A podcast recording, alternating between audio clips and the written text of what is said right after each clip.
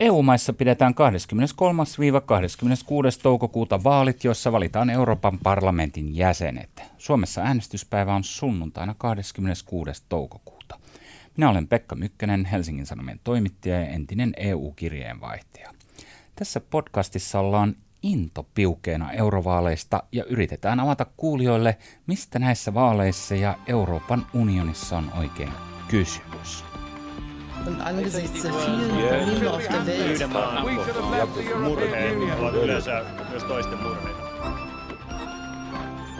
Tänään vieraanani on Helsingin Sanomien pitkäaikainen Lontoon kirjeenvaihtaja ja kolumnisti Anna-Mari Sipilä, joka on aiemmin toiminut myös EU-kirjeenvaihtajana Brysselissä.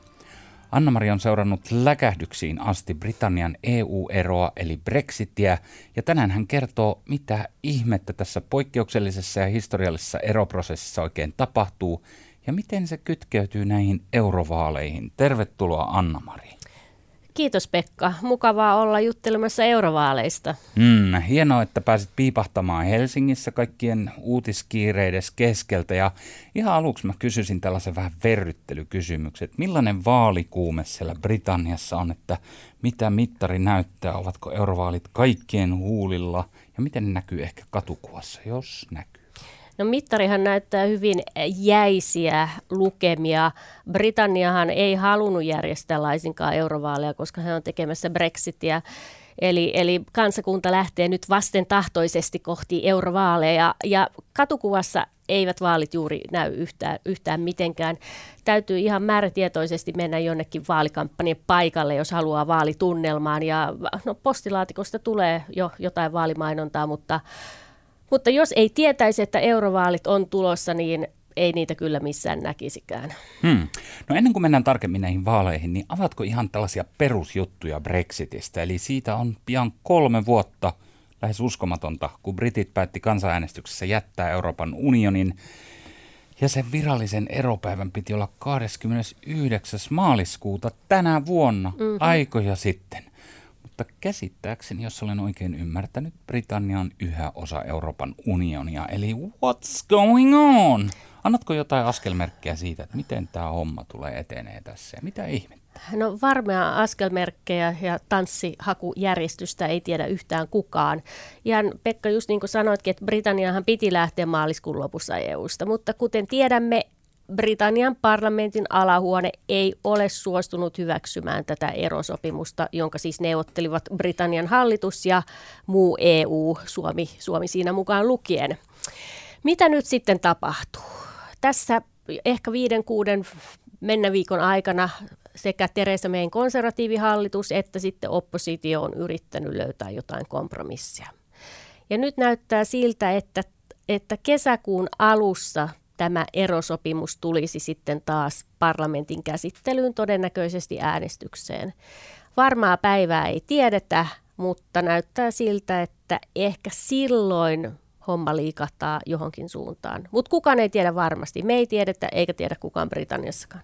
Hmm aina välillä, kun mä luen näitä Brexitiin liittyviä uutisia, niin mulle tulee suorastaan omituinen olo, että mun pitää vähän nipistellä itteni. Ihan niin kuin tämä asia olisi tapahtunut jo vuosi sitten vai tapahtuuko tämä asia jo 15 kertaa?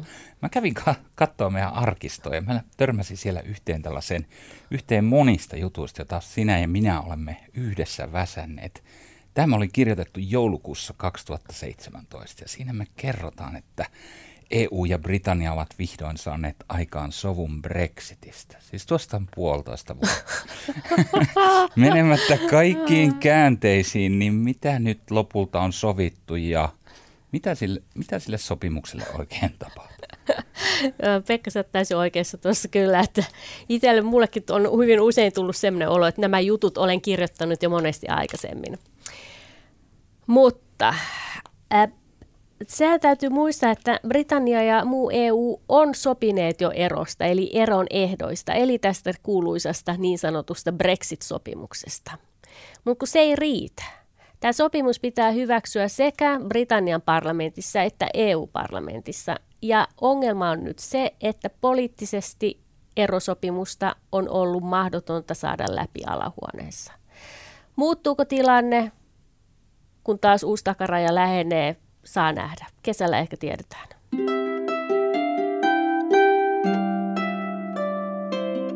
Kuule Anna-Mari, mä oon oppinut tuntea sut sekä kollegana täällä mm-hmm. Hesarin hommissa että Twitter-tilisi seuraajana. Ja niitähän taitaa olla lukemattomia mm-hmm. ihmisiä siellä.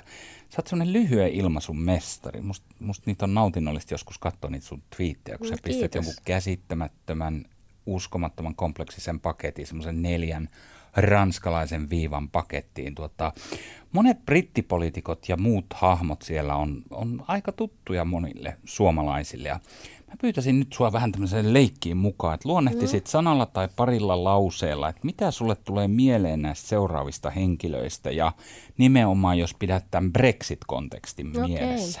Eli otetaan ensimmäinen herra numero yksi Britanniasta, Britannian entinen pääministeri David Cameron. Hmm. No jos etsitään syyllistä tämän hetken sotkuille, niin Cameron on kyllä aika ykkös, ykkös epäilty. Hänhän, hänhän pani tämän koko Brexitin liikkeelle lupaamalla äänestäjille kansanäänestyksen EU-jäsenyydestä, jos konservatiivit voittavat parlamenttivaalit. Tämä on siis puhutaan vuodesta 2013 ja Cameronin puoli voitti ja nyt ollaan tässä. Hmm. Sitten seuraava henkilö on Britannian nykyinen pääministeri Theresa May, ja mä paljastan podcastin kuulijoille, että kutsun häntä itse vitsikkäästi yksityisissä keskusteluissa Teresa Toukokuuksi. Mutta miten luonnehtisit Theresa May? Teresa sai tehtävän, jota hän ei voi voittaa. Brexitin toteuttaminen niin, että se miellyttäisi koko Britannian kansaa on täysin mahdoton tehtävä. Seuraava henkilö, herra numero kaksi, oppositiossa istuva Labour-puolueen johtaja Jeremy Corbyn. Hän istuu aidalla ja yrittää myös miellyttää sekä Brexitin kannattajia että vastustajia. Toivoo pääsevänsä pääministeriksi. Herra numero kolme, Brexit-puolueen johtaja ja entinen Britannian itsenäisyyspuolueen johtaja Nigel Farage. Hän on ollut Britannian poliittisten uutisten otsikoissa jo 20 vuotta ja aina, aina viesti on sama, ulos EUsta. Nyt voitte loihtia mieleeni ison pörröisen tukan Britannian entinen ulkoministeri Boris Johnson. Hänestä vielä moni veikkaa seuraavaa pääministeriä. Boris on näitä harvoja henkilöitä, jotka, jotka tota, suurin osa brittiläisistä äänestäjistä tuntevat ja osaavat nimetä kuvasta. Viimeisimpänä, mutta ei suinkaan vähäisimpänä, otetaan rouva numero kaksi, kuningatar Elisabeth. Kuningatar, 93 vuotta, nähnyt niin monta hallitusta, niin monta pääministeriä ja nyt ollaan tässä Brexit-sotkussa. Hän ei ole ensimmäistä kertaa todistamassa poliittisesti sekavaa tilannetta. Ei, hän on nähnyt tämän kaiken jo ennenkin.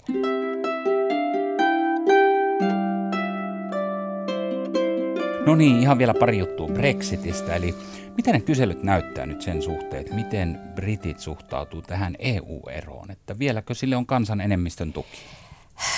No äh, sanotaan noin, että noin viimeisen vuoden aikana, jos katsoo eri mielipidemittauksia, niin EU-jäsenyyden kannattajien osuus on pikkusen ollut voitolla. Eli Brexitin kannattajat on vaipuneet pikkusen tappiolle. Mutta täytyy koko ajan muistaa, että erot on hyvin, hyvin pienet. Eli ne ihmiset, jotka on ollut intohimoisesti Brexitin puolella, on sitä edelleen. Ne ihmiset, jotka on ollut intohimoisesti EU-jäsenyyden puolella, on sitä edi- e- e- e- edelleen. Ja nämä jakolinjat on saattaneet jopa syventyä. Hmm. Ei ole yhtä mielipidettä maassa, on kaksi mielipidettä maassa. Hmm. Kuinka mahdollisena pidetään uutta kansanäänestystä Britannian kuulumisesta tai kuulumattomuudesta Euroopan unioniin? Se on mahdollista, mutta ei yhtä mahdollista, mitä ehkä Suomessa ja muualla EU:ssa haluttaisiin toivoa. On, on täysin mahdollista, että jos tähän Brexit-sotkuun ei löydy lopulta muuta ratkaisua politiikan päättäjien joukossa, että heidän on pakko antaa kansalle ratkaistavaksi tämä homma, että miten tästä eteenpäin. Mutta se ei ole suinkaan itsestään selvää, koska poliitikkojen päättäjien enemmistö ei suinkaan vieläkään tue tätä mahdollisuutta. Hmm. No niin, sitten näihin eurovaaleihin. Eli Britannia on siis sekä lähdössä Euroopan unionista että osallistumassa Euroopan parlamentin vaaleihin. Mm. Jihaa, siellä sitä vasta onkin innostusta. Miten tässä nyt näin kävi? Näinhän ei pitänyt käydä. Siis Theresa Mayn hallitus ei missään tapauksessa halunnut jättää, järjestää eurovaaleja just sen takia, koska Britannian olisi pitänyt jo periaatteessa olla ulos EUsta. Mutta muu EU sanoi, että ei käy. Että jos te haluatte lisäaikaa Brexitin lykkäämiseen, niin vaalit täytyy myös järjestää. Kysehän ei ole mistään pilkanteosta ja kiusanteosta Briteille, vaikka brittimedia lukemalla niin saattaisi kuvitellakin, että Bryssel haluaa kiusata Britanniaa. Kyse on myös ihan, ihan juridisesta velvoitteesta, että kun on EU-maa, niin kuin Britannia yhä on, niin sitten täytyy noudattaa yhteisiä sääntöjä. Yksi näistä säännöistä on se, että – täytyy järjestää eurovaalit niin kuin muutkin EU-maat järjestävät. Se on myös jokaisen EU-kansalaisen oikeus, että hänellä on oma meppi. Eli, eli vaalit tehdään nyt pakon edessä. Hmm. No kerrotko karkeasti sitten, että mitkä ne vaaliasetelmat siellä on, ja nyt puhutaan siis todellakin vaan eurovaaleista, niin mitä nämä kyselyt näyttää, että esimerkiksi tämän Theresa Mayn konservatiivien suhteen, miten niillä menee, ja kerro vaikka samaa syssyä, että miten tällä Nigel Faragein Brexit-puolueella No ennusteiden mukaan Theresa Mayn konservatiivit tulee ottaa raskaan vaalitappion. Ja yhtä lailla ennusteet kertoo, että Brexit-puolue tulee olemaan eurovaalien suuri voittaja. Brexit-puolueen suuri etu on se, että heillä on tämä yksi, yksi viesti äänestäjille. EU-eron täytyy toteutua. Eli jos on ollut Brexitin kannattaja ja ollut tyytymätön siihen, miten hallitus tätä Brexitia hoitaa, niin on hyvin helppo lähteä tähän, äh, tähän kelkkaan ja ajatella, että äänestää nyt Brexit-puoluetta. Ja niin varmaan moni rupeaa tekeekin, aikoo tehdä. No entäs sitten vähän laajemmin tämä puoluekenttä, että tuota, hajoaa niin, äh, kaiken kaikkiaan tämän Brexitin ympärillä, niin pystytkö jotenkin luonnehtimaan sitä, että mitä kukakin siellä nyt parhaillaan äh, edustaa? Mm. Mm. Äh, heti alkuun mä haluaisin sanoa vain sen, että – että toisin kuin jossain, vaikka Suomessa, jossa eurovaaleihin liittyy monta teemaa, ilmastonmuutosta, on taloutta, on EU-kansalaisten oikeuksia, niin Britanniassahan tilanne on täysin toinen, että nytten vaaleissa on vain yksi, yksi asia, josta puhutaan, ja se on Brexit, tuleva EU-ero. Ja siihen eri puolueet, ryhmittymät on ottanut se kantansa ja ihmiset pääsee äänestämään tavallaan Brexitistä näissä vaaleissa, vaikka vaalithan ei suinkaan päätä Brexitistä. Eli kuten sanottua, Brexit-puolue haluaa ulos EUsta mahdollisimman nopeasti, vaikka ilman erosopimusta. Theresa Mayn konservatiivipuolue ei sano yhtään mitään. He pitää hyvin matalaa profiilia, he ei halua millään tavoin kampanjoida näkyvästi, he ei sano yhtään mitään. Labour, suurin, suurin oppositiopuolue, he yrittävät tuoda tämmöistä vaihtoehtoa konservatiiveille sanovat, että he haluavat yhä eron EUsta, mutta erosopimusta pitää muuttaa ja pitää pyrkiä olemaan lähellä sisämarkkinoita ja, ja tota, he haluavat hallituksia. Jos mikä näistä ei onnistu, niin ehkä uusi kansanäänestys. Hmm. Sitten on puolueet, jotka on Brexitia vastaan, muun muassa vihreät. Hyvin, Ajatella Britanniassa on vihreätkin. Hyvin pieni, hyvin pieni puolue, mutta, mutta eurovaaleissa ehkä kokoaan suurempi. Sitten on, on tämä uusi Brexitin vastainen Change UK-puolue Brexitia vastaan, uuden kansanäänestyksen puolesta. Skotlannissahan Skotlannin kansallispuolue on ollut myös Brexitia vastaan. Sitten on kaikkea, kaikkea pienempää. Ja täytyy muistaa liberaalidemokraatit, jotka näissä vaaleissa yrittävät tehdä paluuta. Ja nimenomaan heidän viestinsä on, että Britannian tulee jäädä EUun. Hmm. No jos Theresa May saa tai kun saa tällaisen rökälle tappion näissä mm. eurovaaleissa, niin miten se vaikuttaa hänen asemansa pääministeri? Vaikuttaako? Mä oon miettinyt, että voisiko Theresa Mayn asema vieläkin huonontua, koska äänestäjien joukossa hänen luottamuksensa on hyvin matala ja oma puolue on häntä vastaan. Oli konservatiivien puolueen joku sisäinen kysely tässä pari viikkoa sitten ja sen mukaan 82-83 prosenttia puolueen jäsenistä haluaa uuden johtajan. Uhuh. Eli, eli tavallaan Teres Mayn tappio on jo diskan, diskontattu hänen, hänen kannatuksensa. Että, budjetoitu sinne sisään. Kyllä se on siellä, että turski tulee ketään yllättämään. Se on vaikea, vaikea pudota kannatuksen huipulta, kun on siellä montussa. Hmm. No sä seuraat yhä tiiviisti EU-asioita ja Brexit varmaan siihen pakottaa ja sitten sä käyt aina silloin tällöin junalla siellä Brysselissä Justus Lipsius ja Aha. Euroopan rakennuksissa tervehtimässä mm. EU-päättäjiä ja katsomassa, miten Angela Merkel puhuu ja mitä ne muut siellä puuhaa. Tuota, kerropa, miltä tämä EU-puolen toiminta on sun mielestä näyttänyt sieltä Lontoosta päin katsottuna, että onko brittejä kohdeltu reilusti, yritetty nöyryyttää, viety kuin litran mittaa, kohdeltu karkeasti, kohteliaasti, diplomaattisesti. Mikä sun mielestä olisi se luonnehdinta, että miten EU-puoli on heitä tässä prosessissa kohdellut? Toki voisi sanoa, että mä olen tietyllä tavalla jäävi, jäävi kommentoimaan tätä suomalaisena, mutta mä otan askeleen taaksepäin ja sanon näin, että Britanniallahan tai monilla briteillä oli semmoinen ennakkoharhakuvitelma, että heillä tulee olemaan eroneuvottelujen valtit käsissään. Ja tämä harhakuvitelma perustui poliitikkojen antamaan lupaukseen, että Brexit tulee olemaan hirveän helppo nakki heille ja, ja sanelevat ehdot muulle EUlle. Ja näinhän ei sitten tietenkään käynyt. Muu EU, eli nämä muut EUn 27 jäsenvaltiota, joihin Suomikin kuuluu, niin ovat olleet ainakin tähän asti hyvin yhtenäisiä, niin kuin Pekka itsekin Brysselissä näitä. Mm. Ja Britannialla on ollut äärimmäisen vaikea saada tahtoa läpi, ja koska siellä on ollut edessä tämä 27 muun jäsenmaan yhtenäinen muuri, jota on sitten edustanut komissio. Mun mielestä on luontevaa, että EU on ollut tiukkaammissa kannoissaan, että miksi, miksi he haluaisivat tehdä kaikki sen mukaan, mitä, mitä unionista lähtevä jäsenmaa haluaa, erikoisoikeuksia, rusinat pullasta – kaikkea tämmöistä, mutta britit tietenkin katsoo sitä omasta näkökulmastaan, että, että siitä saa isoja uutisotsikoita, että Bryssel nöyryyttää vain silloin, kun Bryssel eli muu EU on vaan pitäytynyt omassa kannassaan. Hmm.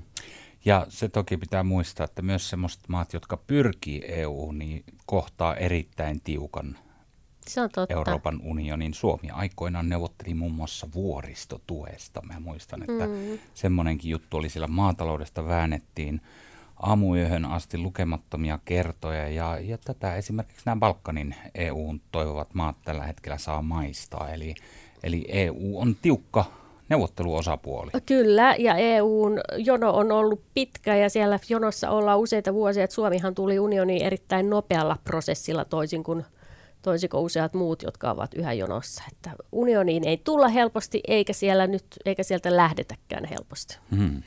Se mikä hollitupa. No ei todellakaan.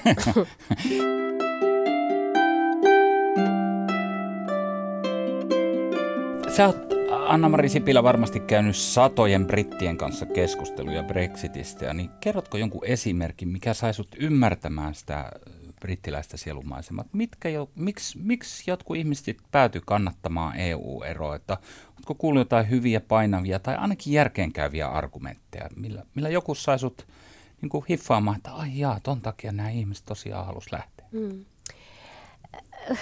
Siis esimerkkejä on loppujen lopuksi lukemattomia, että mä oon käynyt keskustelua kymmenien, satojen brexiterien kanssa ja heidän, heidän näkemyksistään siitä, että miksi, miksi Britannia pitää EUsta lähteä. Ja se, mikä minusta on tärkeää Suomessa ja muualla EUssa tajuta, että vaikka meidän mielestä ehkä Brexit ja kaikki siihen liittyvä olisi todella hullua ja järjenvastaista ja tuhlausta ja, ja täysin, täysin kansanpetosta, niin, niin britit ei välttämättä ajattele sitä samalla tavalla, että yhdellä voi olla syynä se, että he haluavat, että maa on oikeasti itsenäinen. Että EU ei pääse mitään, mitään heille sanelemaan ja, ja tuota, toinen haluaa sitten vapaamman kauppapolitiikan tai, tai mitä ikinä. Ja vaikka mä olisin asiasta eri mieltä, niin mä en koe, että minulla olisi suomalaisena oikeutta heille mitään sanella, mitä heidän pitää ajatella. Ja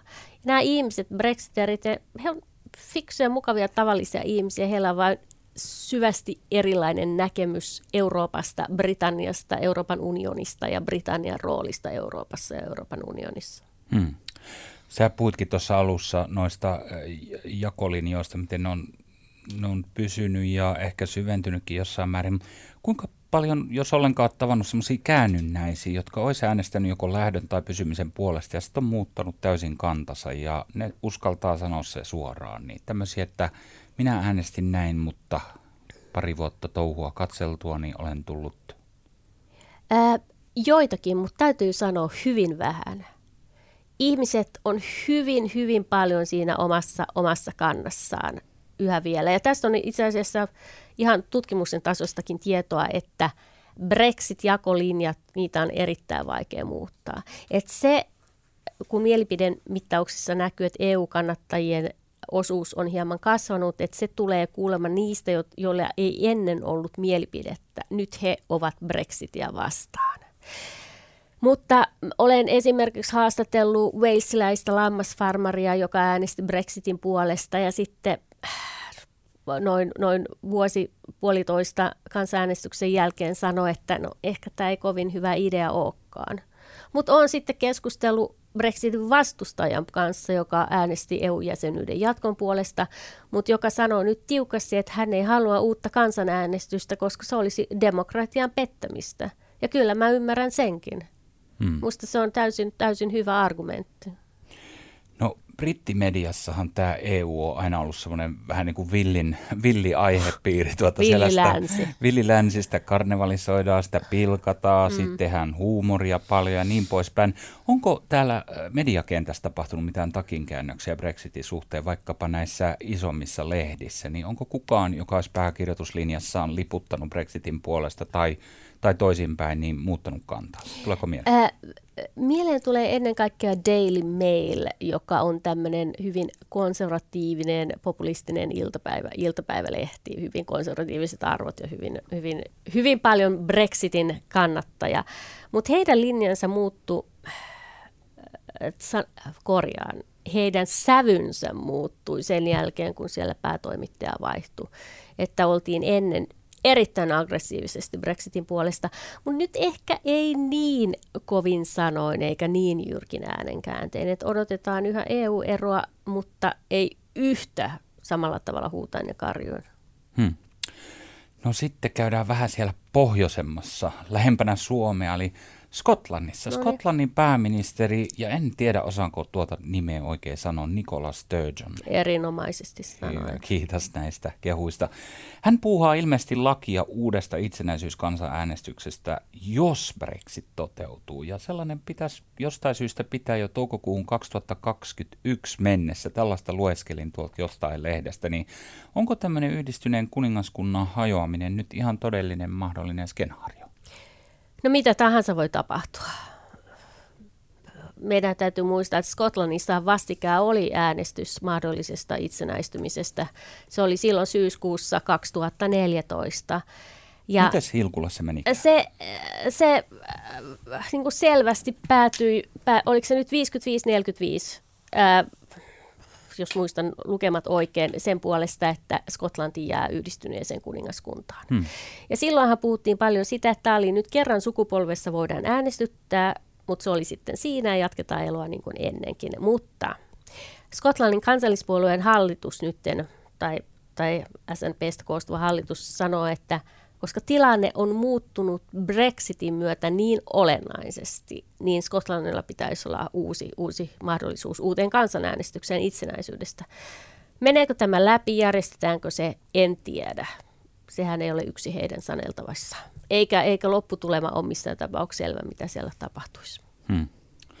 Sulla on paljon jo niitä Britanniassa vietettyjä vuosia. Sä oot ollut siellä parinkin otteeseen jo kirjeenvaihtajana. Itse asiassa kuinka monta vuotta sä oot ollut siellä? Sen saat kertoa ihan kohta. Mä kysyn tähän liittyen, että miten tämä Brexit-prosessi on vaikuttanut mahdollisesti siihen, miten sä näet Britannian ja Britit? Hmm. Mulle tulee, kuule Pekka, jos laskee yhteen, niin tänä kesänä tulee yhteensä 10 vuotta, eli 5 plus 5. Uhuh. Se on hir- hirvittävän. Juhlapäivä. Juhla pitää ostaa kuule kakku. Hmm. Siihen Britannian lippu sitten koristaa. Kyllä, mä oon sen itse nompparelleista väsätä. Hyvä. Onko siinä paljon kermaa? Mä laitan kuule Devonin kermaa. Siitä teen itse vispi. Onko se parasta kermaa? Se on sitä rasvaisinta ja parasta, no, niin. kuuluisaa. Niin ja sikäläistä. Kyllä. Hyvä. Entäs sitten tämä toinen puoli? Eli... mä en suinkaan ole ainut EU-kansalainen, joka asuu Britanniassa tällä hetkellä, joka on kokenut tämän Brexitin vaikuttavan myös syvästi omaan, omaan elämäänsä. Ja vaikka se ei vielä toistaiseksi tulevaisuudessa kyllä juridisesti olekin vaikuttanut, niin se henkinen ilmapiiri ja se tilanne, poliittinen tilanne, joka maassa on, se on, se on ollut ajoittain aika kipeä. Mä oon aina ihaillut Britanniaa demokratian kehtona ja tiedäthän parlamentarismin äitinä ja, ja Magna Cartan koti. Kyllä, kyllä, sieltä on lähtenyt upeita asioita ja se on ollut aina tämmöinen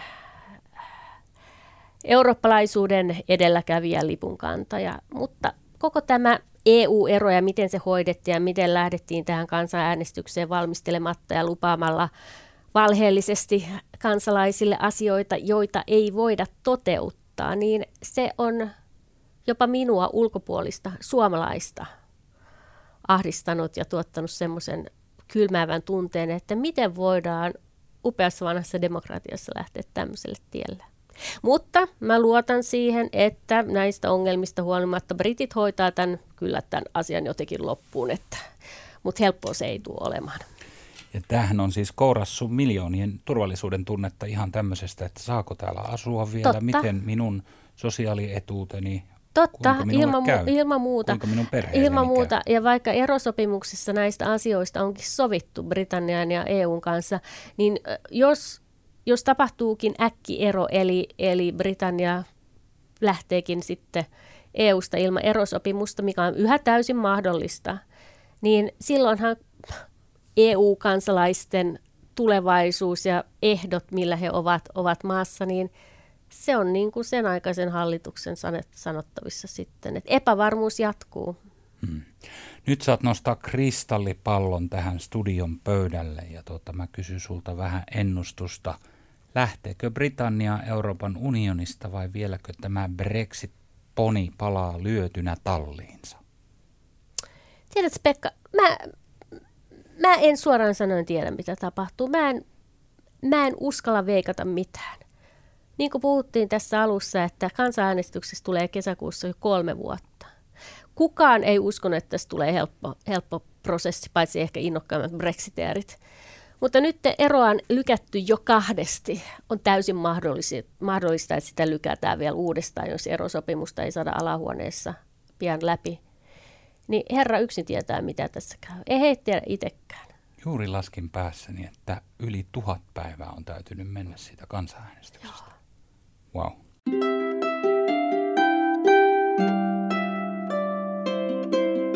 Anna-Mari, sä oot entinen Brysselin kirjeenvaihtaja. Mm. Mä tiedän, sun sydän sykki Euroopan unionille. Mä äänestin EU-jäsenyyttä vastaan. No, ihan totta. Kyllä, mutta onneksi oli väärässä. Suomen paikkaan EU:ssa. Minä äänestin kyllä Hyvä Suomi Pekka. EU-hun lokakuussa 94, kun pääsin nuorena miehenä mm. tähän asiaan ottaa kantaa.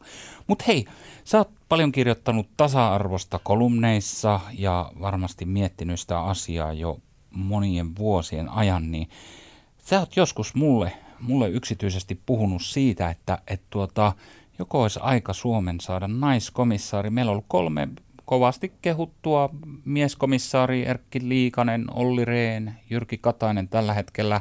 Kohta on aika lähettää neljäs suomalainen komissaari tuonne EU-tehtäviin, niin mitä mieltä olet tästä aihepiiristä? No minun, minun kantani ei ole jäänyt vain yksityisiin puheluihin sinun ja muiden kanssa, vaan olen kirjoittanut tästä meidän lehteenkin aiemmin, että äh, mun mielestä se on oikeasti aika tyrmäävää, että Suomessa ei vieläkään ollut naiskomissaaria. Siis Suomi on ihan EU-maiden siinä pienessä pienessä vähemmistössä, jossa ei ollut naiskomissaari. Kaikilla muilla Pohjoismailla on tietenkin ollut jo monesti.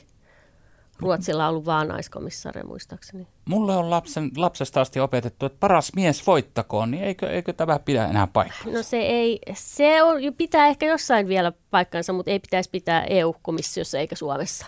Eli mun mielestä on aika ihmeellistä, ellei Suomen tuleva hallitus lähetä naista Brysseliin. Hmm, okei. Okay. Tämä on sulle tärkeä asia. Monet asiat ovat minulle tärkeitä. Tämä on yksi niistä. Hyvä.